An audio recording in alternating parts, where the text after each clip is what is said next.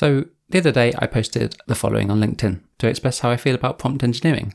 I said, the more I use ChatGPT, GPT-4, DALL-E, Midjourney, and everything with GPT baked in, the more I'm starting to rethink whether prompt engineering is a skill, a job, a qualification, or just some transient phase of UX that we're in while AI learns how to understand human input. The thing I'm struggling with is that a weird thing happens when you play with these generative AI models for long enough.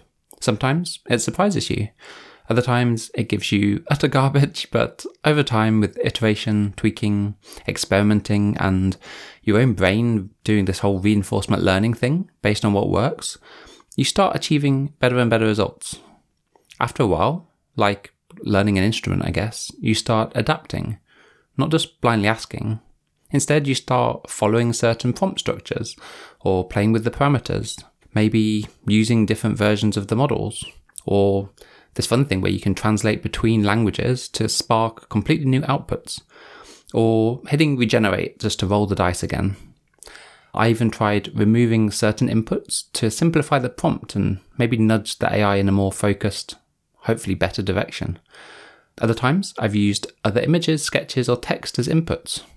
Or you often find yourself consulting a thesaurus and finding maybe some other words which evoke the creative output you desire. I mean, in reality, you're just asking ChatGPT to suggest other words, but you get the point.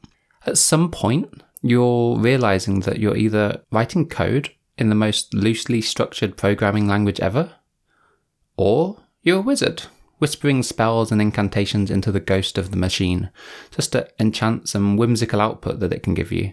Or maybe you're just an early adopter, and everyone else is not doing this, and this is the UX workaround that you have to do whilst the AI gets better at understanding what you want.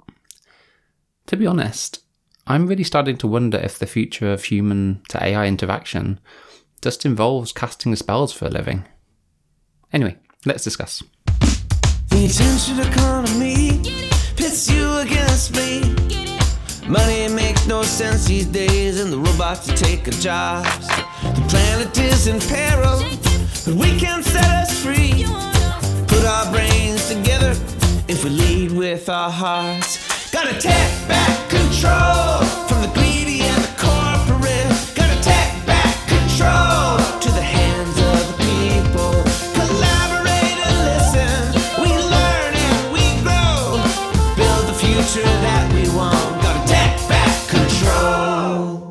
Welcome back to Tech Back Control.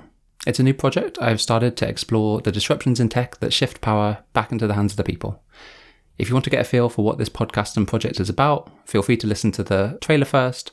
Today, I'm focusing on the future of the AI user experience and exploring what that might look like and what it could mean for all of us. When I was talking to my brother recently, this weird thought popped into my head. Like me, he's burying himself into the world of generative AI tools, testing them, using them, playing with them, experimenting with them, trying to just test the limits of what you can do. And we started talking about the next generation and what they'll think when they read Harry Potter or watch the Marvel Cinematic Universe. Watching Tony Stark talking to Jarvis to create and design a 3D printed suit won't seem like enough to be worthy of being an Avenger in the future. But then again, maybe casting a spell to turn something scary into something silly with magical powers like Harry Potter also won't feel that special. You're already seeing that go viral with AI generated world leader images online. Right now, it's entertaining. You see Angela Merkel and Barack Obama playing around at the beach, or these weird things where the Pope is wearing a big white puffy jacket, and they're completely fabricated. But you can very easily imagine a situation where that spell from Harry Potter, Riddikulus, where you can turn something scary into something silly just with the magical spell. That's that's basically here. You can kind of feel it already, can't you? It's not that hard to imagine. Either way, the UX of the future looks very different. And I know you're probably thinking, here we go again. Crazy Jonathan has fallen down the AI rabbit hole and can't get out of it. Hmm, maybe. But the thing to consider about technological advances is that as time goes on, what used to be groundbreaking becomes the new standard, the new norm. I mean, let's imagine someone from the 1950s for a moment. They were living in a time of rapid technological advancement, with black and white TVs, pictures getting streamed to your house, landline telephones where you could talk to someone all across the other side of the world just through some wired device in your home, record players that played that music that you might have heard live in concert, and commercial airlines that could whisk you away to another country if you had the money. But if we were to transport them to the 2020s and show them our modern level of technology, they would be blown away by what might seem to them like pure magic. In his book, Profiles of the Future An Inquiry into the Limits of the Possible, science fiction writer Arthur C. Clarke formulated his famous three laws, the third law of which is that any sufficient advanced technology is indistinguishable from magic. He wrote that in 1962, one of his many prescient observations about the future. The last few months, it feels like AI is everywhere. It's captured our imagination in a surprising way. Part of me wants to think that people are so excited because it's like a peek into the future, where tech feels like magic. I'm not going to try and speculate about the practicalities of spell based interaction with technology. Let's just assume that as we get better at prompt engineering, and as AI gets better at understanding us and interacting with other online systems and things in the physical world, we'll get to a stage where it feels like magic.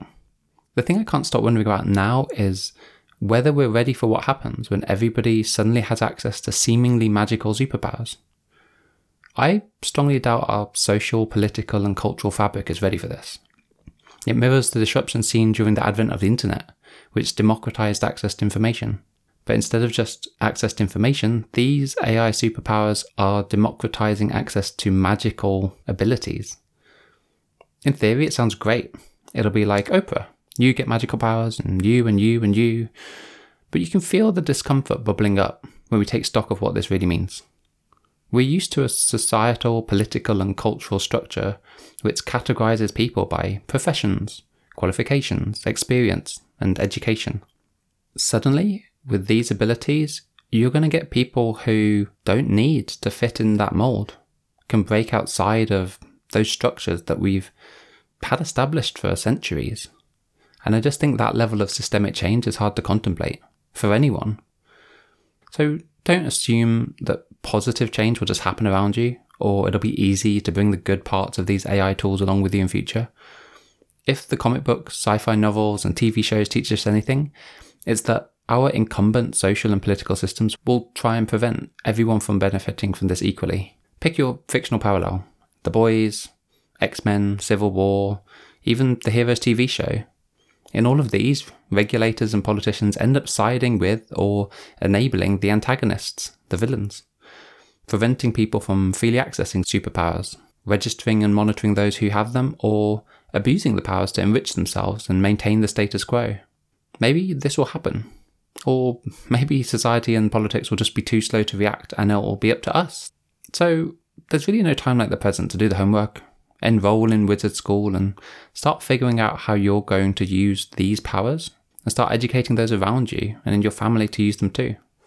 Whilst we talk about homework, we can't ignore that these AI powers, these wizard like magical skills, also pose enormous unknown risks from abuse, misuse, and recklessness. That's probably where you're seeing a lot of people come out and want to regulate or slow down the progress that's been made in this area there is a concern. And I know you might think that only I see positives in generative AI and that these superpowers will just be lifting up humanity and giving magical abilities to everyone. But there will be a cost to this. We'll have to accept some uncomfortable truths along the way. There may be a displacement of some jobs, potentially a change to the social status that comes with some professions. And we're probably likely to witness a market wide repricing of many premium forms of labour I also think we'll have to accept the transformation of our internet into something unrecognizable from what it is today. Currently, we have bots that are annoying, but we have largely human created content. I think it's inevitable that the majority of things on the internet will be created by an AI. And that, who knows what that looks like. And with spells and incantations performing much of the heavy lifting in our lives, we'll probably need to surrender to the loss of truly knowing how most things work. AI has already become so complex that even those who train the models can't actually explain how and why they exhibit certain outputs and behaviors. I was talking to someone the other day who really felt like people at school needed to learn the fundamentals of things. That was the grounding foundation from which everything else was built on. We're going to have to accept that that's no longer the case. We will not know how a lot of these things are built, created, shaped, formed, made. And AI will have to explain it to us, and we'll have to figure out whether or not that's true or not. It's difficult.